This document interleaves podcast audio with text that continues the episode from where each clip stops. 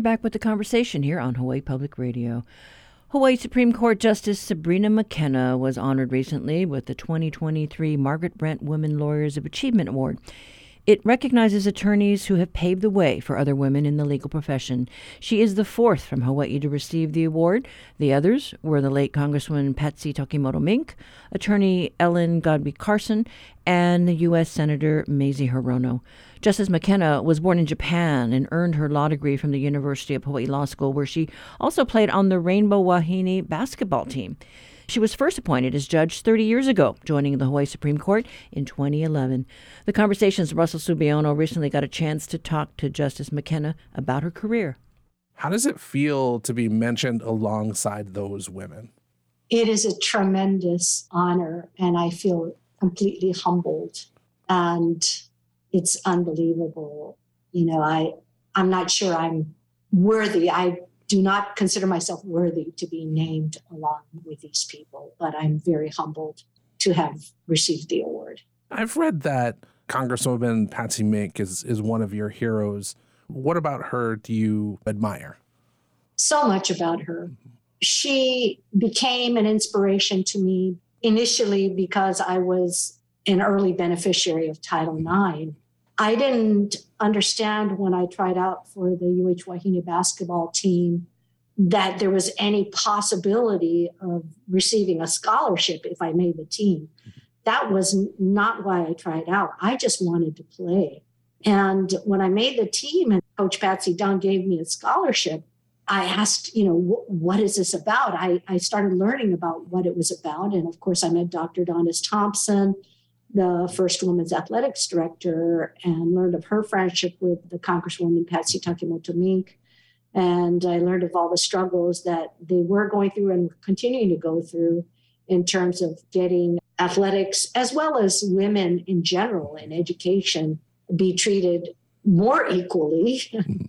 and so, in any event, because I received the scholarship, I learned about Title IX and I started learning about Congresswoman Patsy Takemoto Mink, and I just came to really admire her tenacity, her intelligence, her courage, stand up for what is right against strong odds and to be pushed down and pushed aside, but just to keep going, to stand up for what she thought was right. And I just thought, you know, what a woman, what a human being, what a person to be able to consider an idol.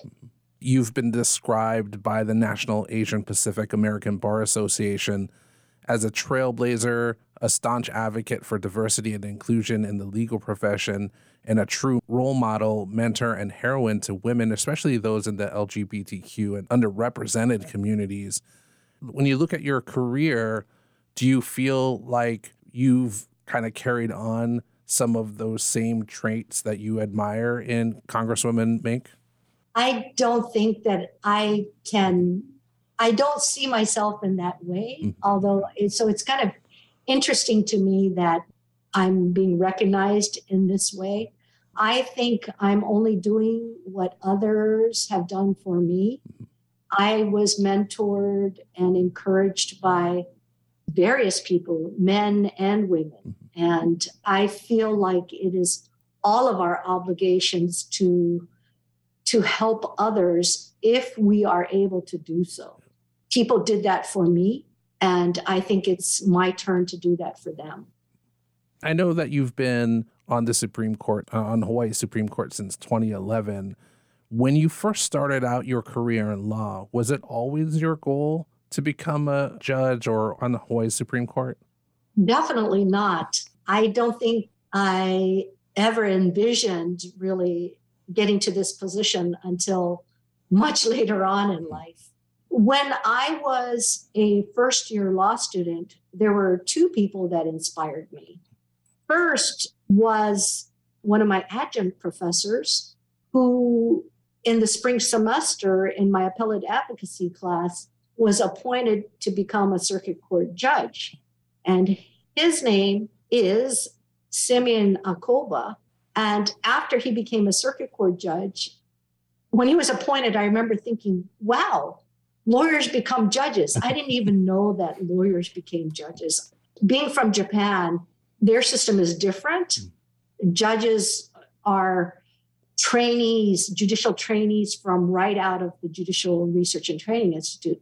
So I didn't really know that lawyers became judges. And when my adjunct professor, lawyer professor became a judge, I remember thinking, wow, lawyers become judges. Maybe that's something I can aspire to someday. And it was my extreme honor that when I joined this court in 2011, I was able to join Justice Simeon Acoba on this court. And in that same class, my final mock argument was before a lawyer, Bill Milks, and then his wife came in to observe. And his wife is the retired judge, Marie Milks. And she was the first Asian American woman judge in Hawaii. And she came in, and after my argument, she had some nice words to say for me. And I just remember just being so thrilled and just so honored that the first Asian American woman judge, you know, had nice things to say about my mock argument. And she also became a mentor later on. When I think about the kind of underlying skills of becoming an attorney and, and becoming a judge, I feel like a lot of people feel like if someone is a prolific reader or a prolific talker, they might end up being well suited for the legal profession. What do you feel makes for an excellent judge? What are some of the traits that you feel make for an excellent judge? I think first and foremost is a real commitment to justice. And in order to try to achieve justice, the willingness to do the groundwork, the willingness to work hard, to research the law, to go beyond what might be written, to be willing to go do independent research into the law. And I also think life experience is helpful to be able to have compassion toward other people and their circumstances in life. And of course, it does require some ability to read and write. Mm-hmm. And I was a prolific reader when I was young. I read all the time. And to be a litigator, oral communication is also important, but not that many attorneys are actually litigators. So one can become an excellent attorney even if one is not that proficient in oral communication. But, you know, I think it's emotional intelligence, also the ability to do the book learning mm-hmm. and to have compassion and understanding about human life and experiences and to have this sense of wanting to do the right thing and wanting for the world to be just. And when you look over your career, do you feel that your profession has changed or evolved to be more inclusive of women and underrepresented communities? Or do you still think that there's more work to do? It's clearly become much more inclusive, mm-hmm. but there is still more work to do. Remember that in 1972, when Title IX passed, only 7% of United States law graduates were women, and much less than that percentage were women lawyers. And in 1972, I believe there was only one woman judge in Hawaii, Judge Betty Vitousek, who we consider the mother of our family court. But it took a while for the number of judges to increase, and we're very proud that the Hawaii State Judiciary has the most diverse judiciary in the entire country as compared to other states in terms of gender as well as ethnic representation. I don't like the word race because there really is no such thing as race. Right. But we still have a lot of work to do. There are many other states that do not have the appropriate representation in their judiciaries. The federal judiciary does not represent the country. And the rule of law requires that judges represent the communities they serve. So most jurisdictions are not in compliance with one of the principles of the rule of law, which is to have a diverse judiciary that represents the community they serve. But fortunately, in Hawaii, we do. As societies continue, as our society continues to evolve, what do you see as the most important issue that Hawaii's legal community will need to pay attention to to be the most ready to address? I believe the most important issue facing any judiciary at this point in time is the existential concern of climate change. Mm-hmm. And I think judiciaries need to be prepared to address these issues pursuant to their own constitutions and laws that might apply. I read that you were born in Japan, that you attended UH Manoa, where you also played basketball, as you had mentioned before. I know you were one of the first recipients of Title IX. I know that the Hawaii Senate unanimously approved your nomination to the Hawaii Supreme Court in 2011. Of all of your life and professional accomplishments, what are one or two that you're the most proud of? My children, without doubt. My children are my joy and pride. Of course, you know, professionally, uh, having been able to serve and to be honored with this position is just amazing. It's not something that I ever envisioned as a young person. So I'm humbled every day as I walk into this building. Thank you so much, Justice McKenna. I really appreciate your time. Thank you so much. It's truly an honor. That was Hawaii Supreme Court Justice Sabrina McKenna talking with HPR's Russell Subiono. Justice McKenna was recently awarded the 2023 Margaret Brent Women's Lawyer of Achievement Award, which recognizes attorneys who have paved the way for other women in the legal profession.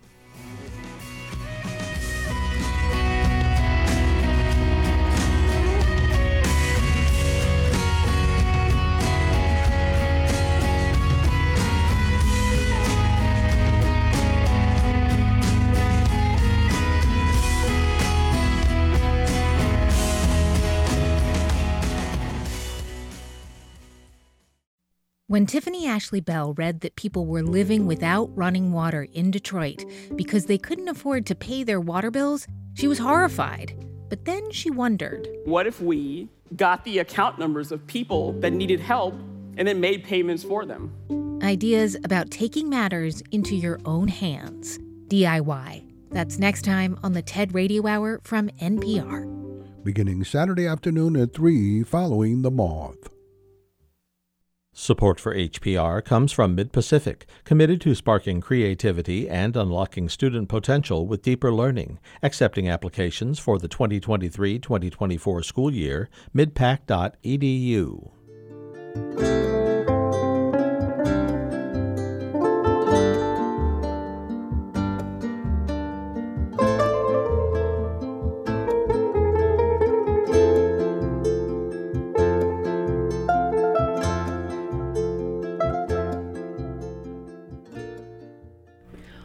reality check today is quite intriguing. Honolulu Civil Beat editor Patti Epler joins us this morning for a most unusual piece setting the stage for more stories to come.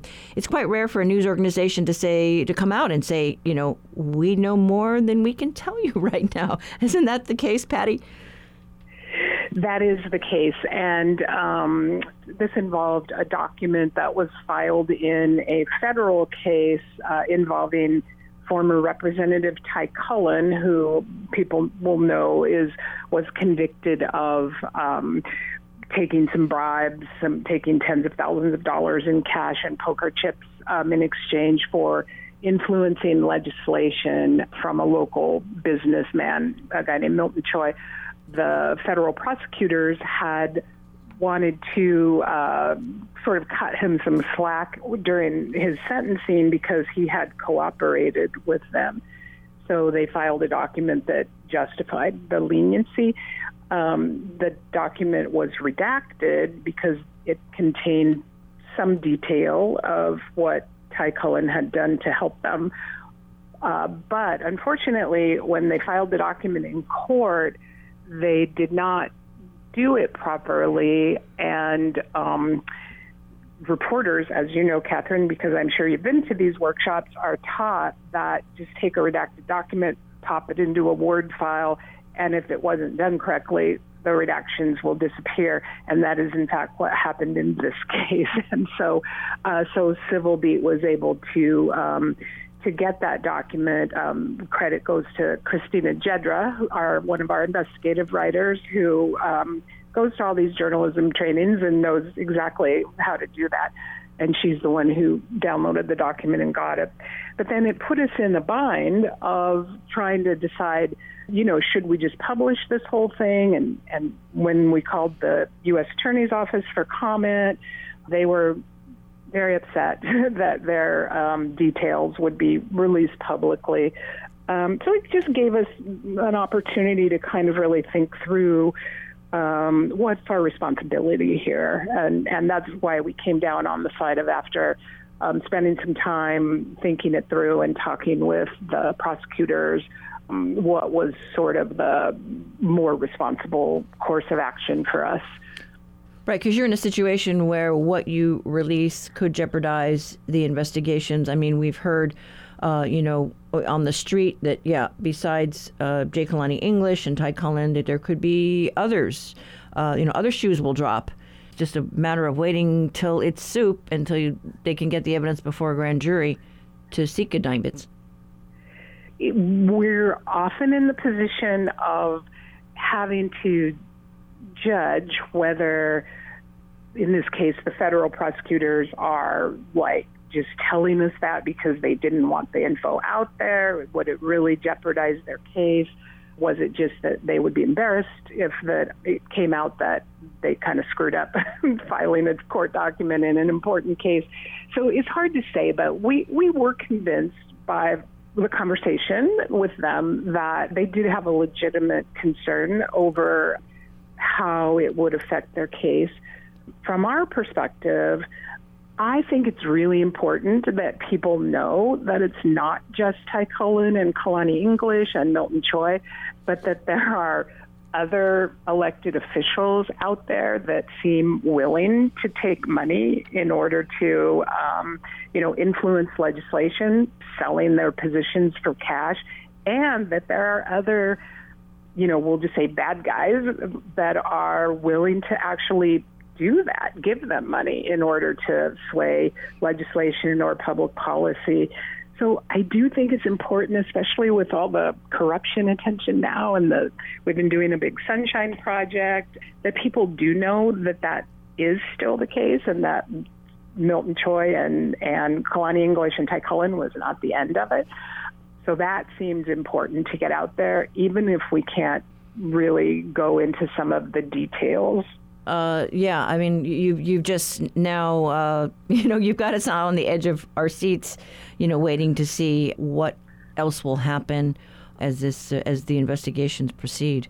But yeah, a most interesting story, as you mentioned, in this time when we are looking for transparency, you know, and we're here, and you're doing stories about, you know, secret lawsuits, you know, things that are being sealed in the courts that maybe the public has a right to know about. Exactly. And so we, you know, we're trying our best to keep the public as informed as possible, but I do feel like we're kind of all on this island together. You know, we, we do have a little bit more of a responsibility to, um, you know, if we do think, like in this case, the prosecutors have a legit reason to think that their whole investigation will be harmed by something we publish that, that we really think that through and not just rush to, to publish. I mean, we, we did have a story ready to go two nights ago and held off. So this is where we landed today to just try to explain to people what that there is a bigger concern that the public should be concerned about what's going on in our legislature. We just really can't say too much more about it right now. All right. Well, thanks so much, Patti Epler. Thank you. I really appreciate being on. Head to civilbeat.org.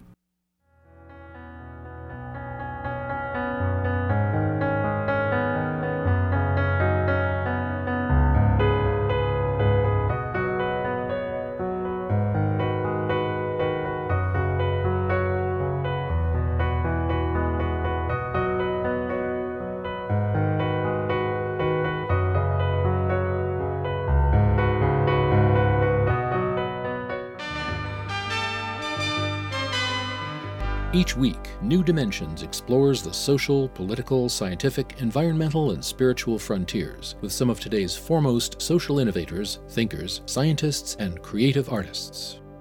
Hello, I'm Matthew Fox, author of A Way to God. Next time on New Dimensions, I'll be talking about Thomas Merton's Creation Spirituality Journey.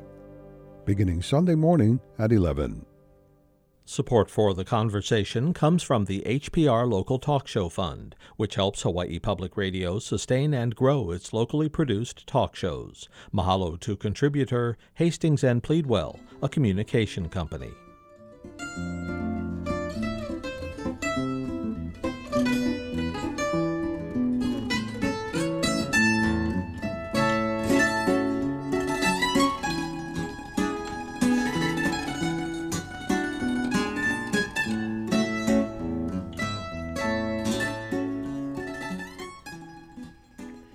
First Portuguese arrived in Hawaii on a German ship called the Priscilla in the late 1800s, according to the Library of Congress.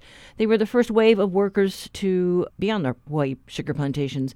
Today we learn about a book detailing Hawaii's ties to Portugal. Kailua resident Danny Abreu recalls how he first connected with author and filmmaker Nelson Ponta-Garça.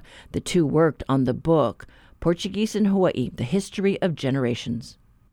I first met Nelson on a social media post that uh, there was this film producer coming to the Hawaiian Islands and going to the Big Island in Kona, and he was going to do a story on the, the Portuguese in Hawaii, on you know the, the different areas of work and the different areas of business and politics and and so on. So I reached out to him on that post after discovering that you know he's a producer, he's interviewed many governors and mayors, he interviewed Anthony Bourdain.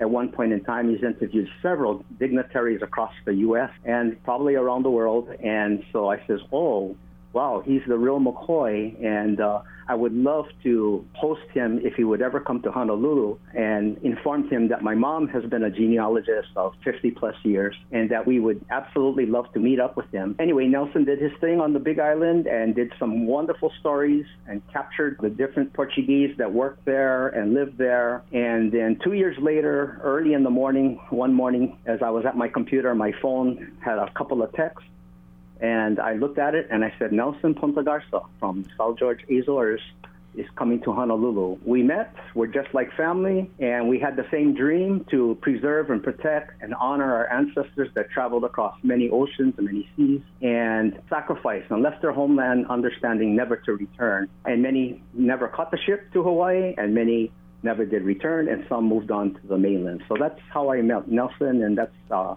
our, our humble beginnings.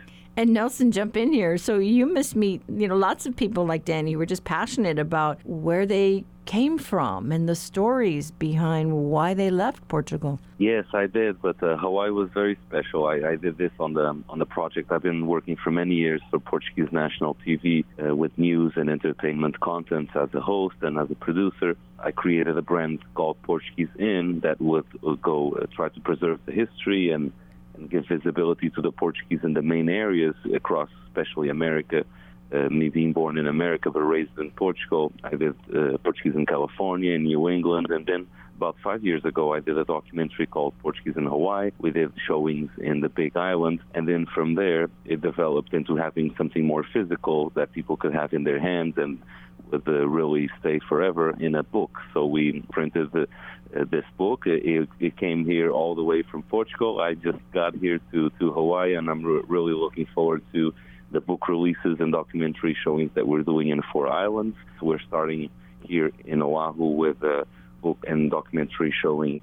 We hope to see everybody there, and then we're going to continue to Kauai Maui, and the Big Island. Well, what makes Hawaii different, maybe from the other places that you've studied? I felt a connection, very strong connection, when I first got to to the Big Island here, and the reason is especially the trip. I think uh, once I did this documentary, it was very, very appreciated, and Portugal had a lot of media attention because Hawaii is very far from Portugal and somehow disconnected. The Portuguese are very invisible in a way here. They adapted, they married with different ethnic groups and it's kind of disappearing the the Portuguese heritage. But it, it is a very strong heritage here, and I believe it's it's very different because they came to not go back. So and they came with their families. If you look at the migration in California, New England, and other areas, especially Brazil, France, where the Portuguese went, they keep going back and forward, and some of them just came made some money, then went back to their original country And here to Hawaii, you're counting already five, six, seven generations that came, adapted, and never went back.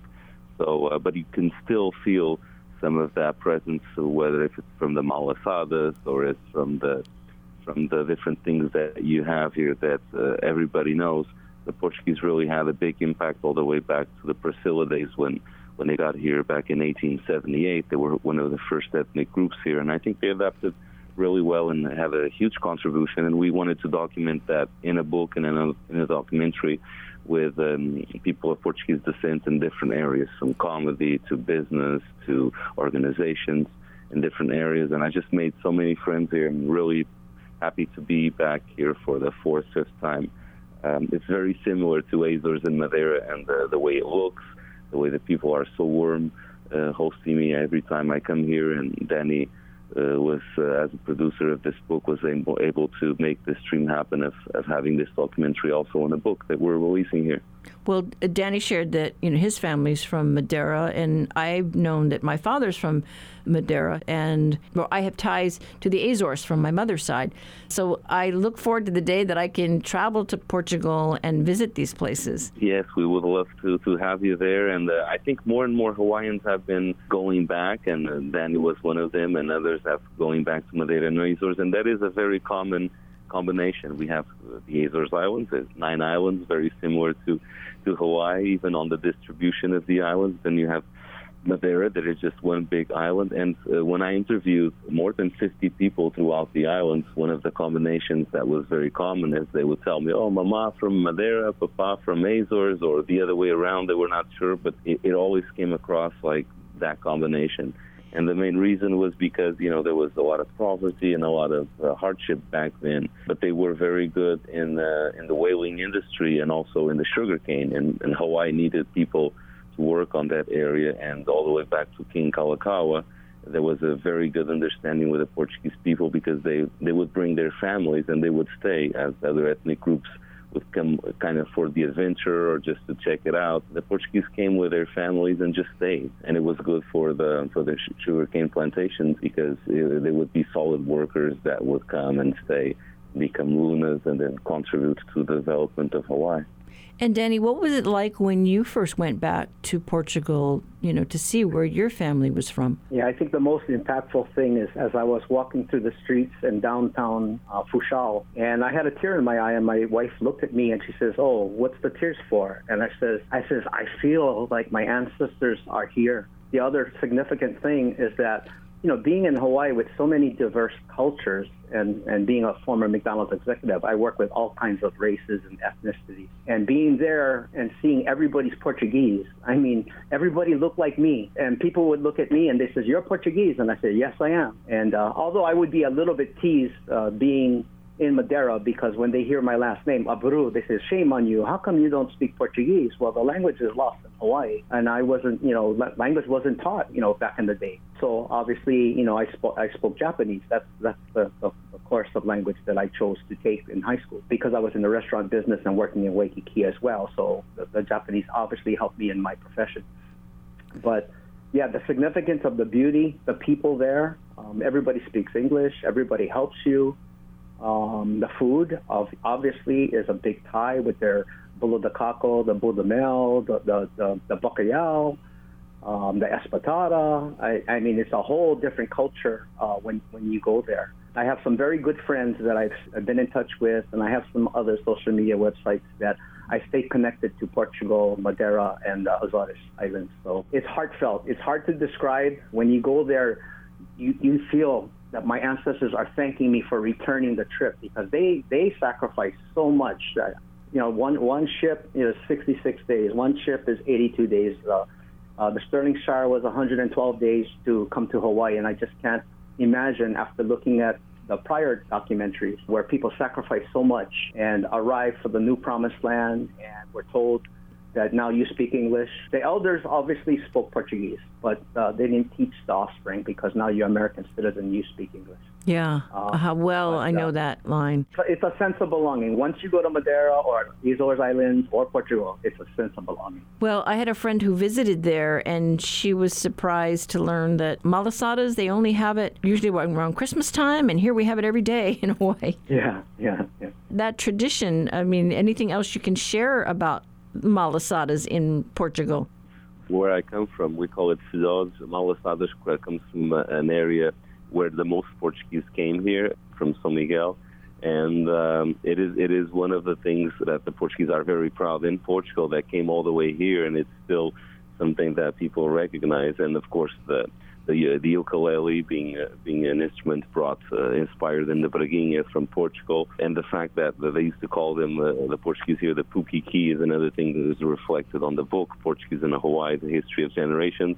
And I just try to really highlight some of these things because for about a, almost a hundred years there hasn't been no publications with this golden generation that really uh, we wanted to make sure that they were not forgotten that what they've done throughout these past 100 years would be documented in a film that aired in Portuguese TV. We we did a, a, tour in Portugal and Madeira and the Azores where we showed Hawaii and, and the Portuguese influence in Hawaii and and then most people were very surprised because they have heard of Hawaii as this beautiful paradise that everybody wants to come because of the beach, the good weather. But most people have no idea that you have such a strong influence as as we had almost 50% of the population of Portuguese descent, for example, back in the days in the Big Island, many mayors and, and many um, Portuguese influence people that contributed to the Hawaii, and it was not a known fact in Portugal. And so we've received also big support on this initiative from the Portuguese government and uh, all the dignitaries in Portugal that really want to kind of make up for all these years of, of being uh, a bit disconnected with Hawaii. And I think I try to make my contribution here with my presence and with my work to, to really connect these beautiful people and these beautiful islands that are so far away, but that are so so well connected in many ways.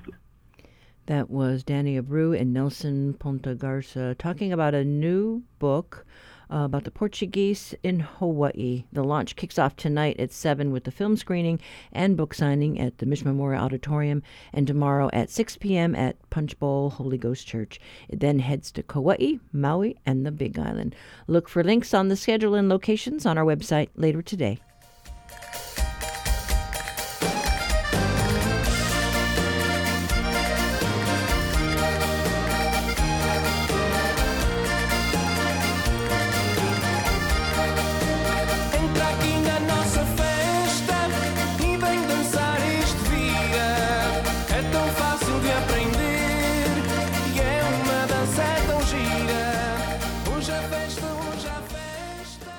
Support for the conversation comes from the HPR Local Talk Show Fund, which helps Hawaii Public Radio sustain and grow its locally produced talk shows. Mahalo to contributors, Bavarian Motor Experts, and Chaminade University. Artificial intelligence is going to transform a whole lot of how we do things, even college. Get your degree, those were good. That's good advice 10 years ago, five years ago, even and we're just living in a different world now. I'm Kai Ryssdal, prepping for the AI revolution. Next time on Marketplace. Beginning this evening at 6, following All Things Considered. Support for HPR comes from Outrigger Resorts and Hotels, committed to guest and employee safety while also featuring the Malama Hawaii Experience, offering hands on cultural learning in Malama Ka'aina, caring for the land. Outrigger.com.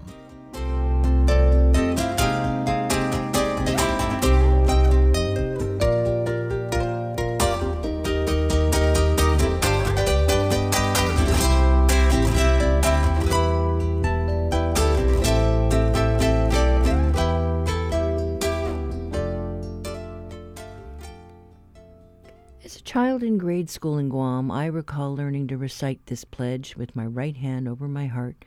I pledge allegiance to the flag of the United States of America and to the republic for which it stands, one nation under God, indivisible, with liberty and justice for all. It was a powerful exhibit that stirred that memory and brought it to my consciousness. But does the history of our country truly reflect that? Liberty and justice for all? The Smithsonian exhibit is entitled 1898 U.S. Imperial Visions and Revisions. It revolves around the Spanish American War and the struggle for independence playing out across the islands of Cuba, Puerto Rico, the Philippines, Guam, and Hawaii. HPR was there for a media preview tour last week in our nation's capital. Here's co curator Taina Caragol, curator of painting, sculpture, Latino art, and history at the National Portrait Gallery, setting the stage for U.S. expansionism with a snapshot of what was happening in Puerto Rico. Many people who look to the US as a force for democracy and modernization and an economic engine and who were hopeful. At the same time, you have, as the transfer of power happens, people like Eugenio Maria de Hostos in this portrait by Francisco Yen who are coming to the US and demanding that the United States be true to its principles and take into account the will of Puerto Ricans. Also happening the lead up to a bloody fight for independence in the Philippines. Here's historian and co curator Kate Clark LeMay. So, when the United States entered the war with Spain, what, how did that affect the Philippines? It, there was a ceasefire in the War of 1898 in August. And then in December, there was the Treaty of Paris. And in this treaty, the United States purchased the Philippines from Spain for $20 million. Filipinos, especially those in Luzon under the leadership of Aguinaldo, were not about to cede their independence. It took a long, bloody battle against U.S. troops for the Philippines to finally gain their independence, but at a high cost of life for their people. We talked to political historian and author Tom Coffman, who reviewed the exhibit in the Star Advertiser this week. It is a period of history he has researched and written about. My generalization is that I think it's really a good thing that they did the exhibit. It's a really remarkable thing they did. They have flown in the face of prevailing winds against talking critically and thoughtfully about some of the darker aspects of America's past. And it's sort of like, you know, imperialism is the sort of the geopolitical variation of systemic racism. The two were really closely interconnected in American history. So, you know, I think it's really all to the good that the exhibit occurred. You wrote the book Nation Within, the American Occupation of Hawaii, and that thread is something that is woven, you know, throughout this exhibit. What do you think was lacking? I think it's in the nature of a portrait gallery to have pieces and the challenge of you know all the captions and the positioning and so on is how you connect the pieces. And you know i have the script and the panels and the images for the whole thing and i studied them. And my reaction was that a couple of levels of critique and i think very serious deficiencies. One is that the exhibit started really heavily with Teddy Roosevelt, the expansion of the U.S. Navy, and the fighting with the Spanish in Cuba. And the imagery that most school children have been taught is something about Teddy Roosevelt charging up San Juan Hill on a horse, right? And the reality was that the American foreign aim of American foreign policy, much more importantly, was to control the sea lanes of the North Pacific for both trade and military purposes. In the process, the Spanish American War was a perfect foil for that. Spain was very weak militarily. Its, its empire was several centuries old, crumbling its navy literally was crumbling, and the Spanish American War began in Manila Harbor with a unilateral attack by uh, the American Pacific Fleet. And we sank that Spanish Navy in, in a matter of a morning with no loss of American life. I'm advocating for understanding that Hawaii was not only a part of this, but very central to it. And that what America most wanted was the deep draft naval harbor in the middle of the Pacific, which was named Pearl Harbor. And that was one. The second, and you know, I really, I really should interview you, Catherine, but Um, there were a lot of provocative elements in the exhibit and a lot of wonderful elements, I think. How well did they connect?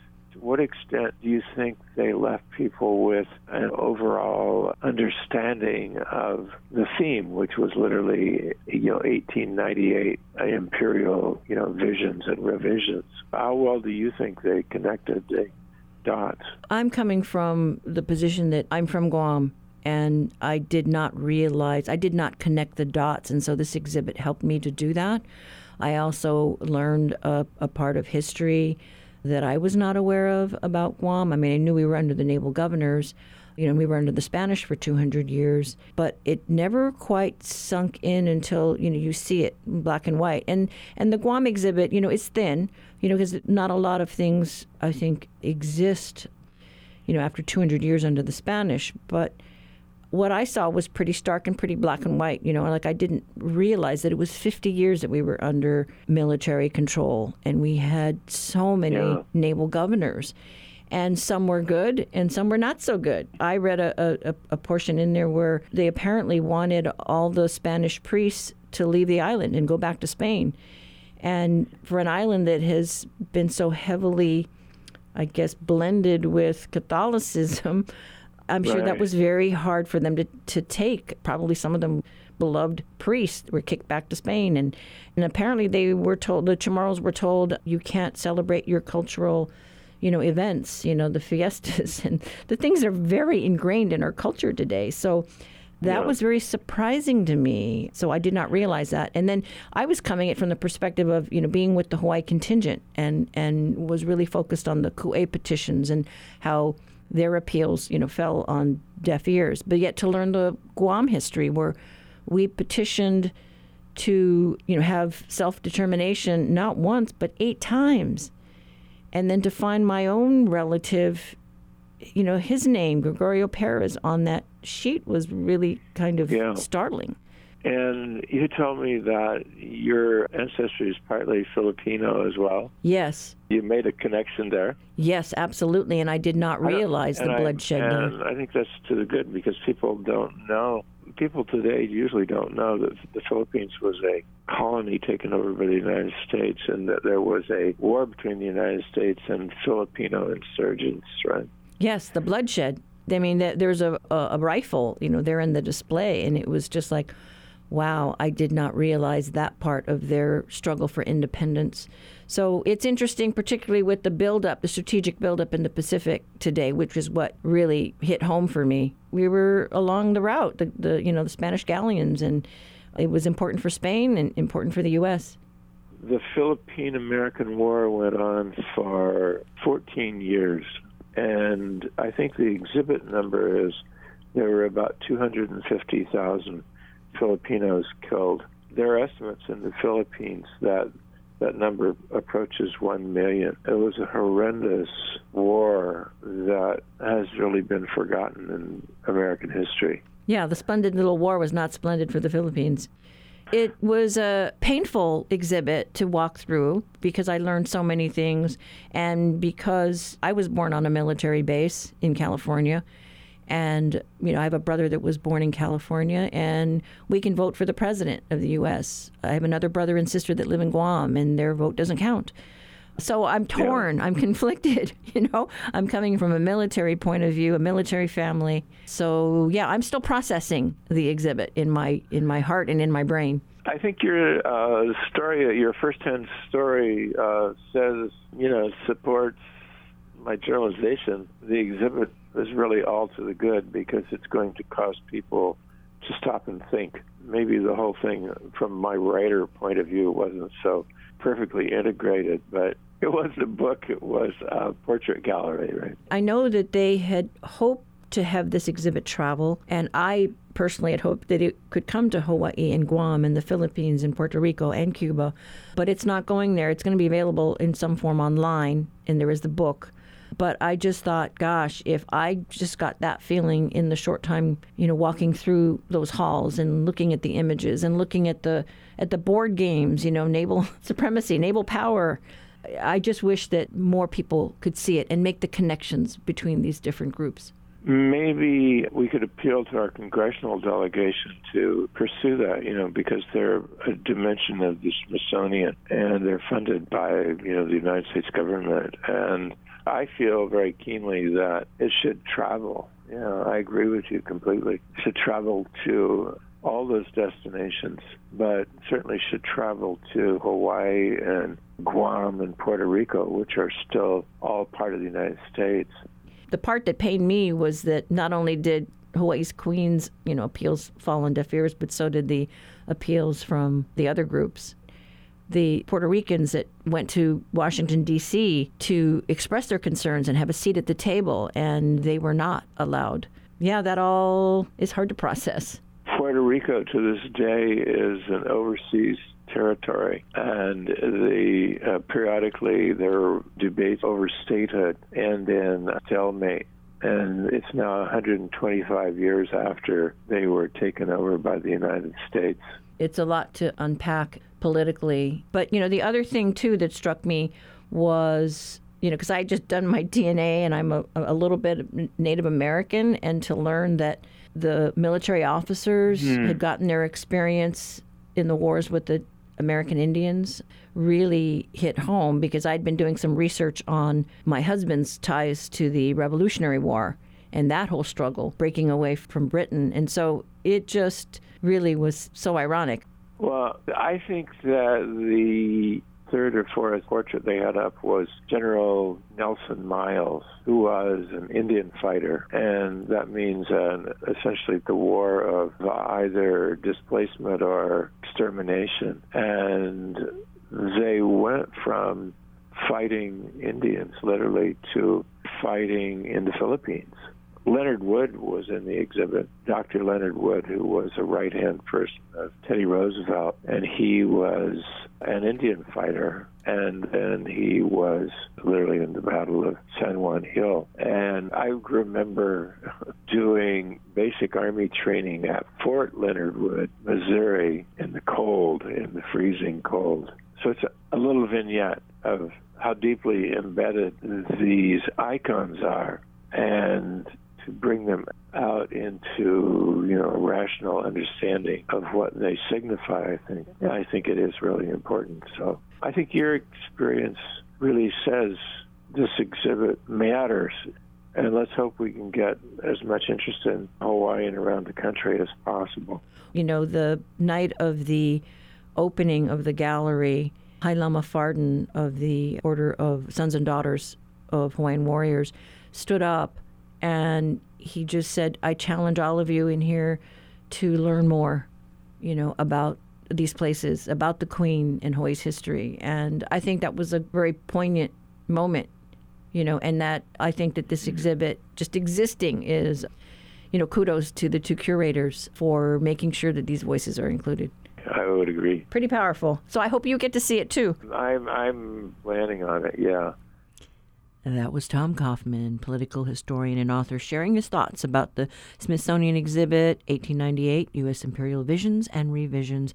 It opened this past weekend in our nation's capital and runs through February of next year. Coffman wrote a book about the period, Nation Within The History of the American Occupation of Hawaii, available on Amazon.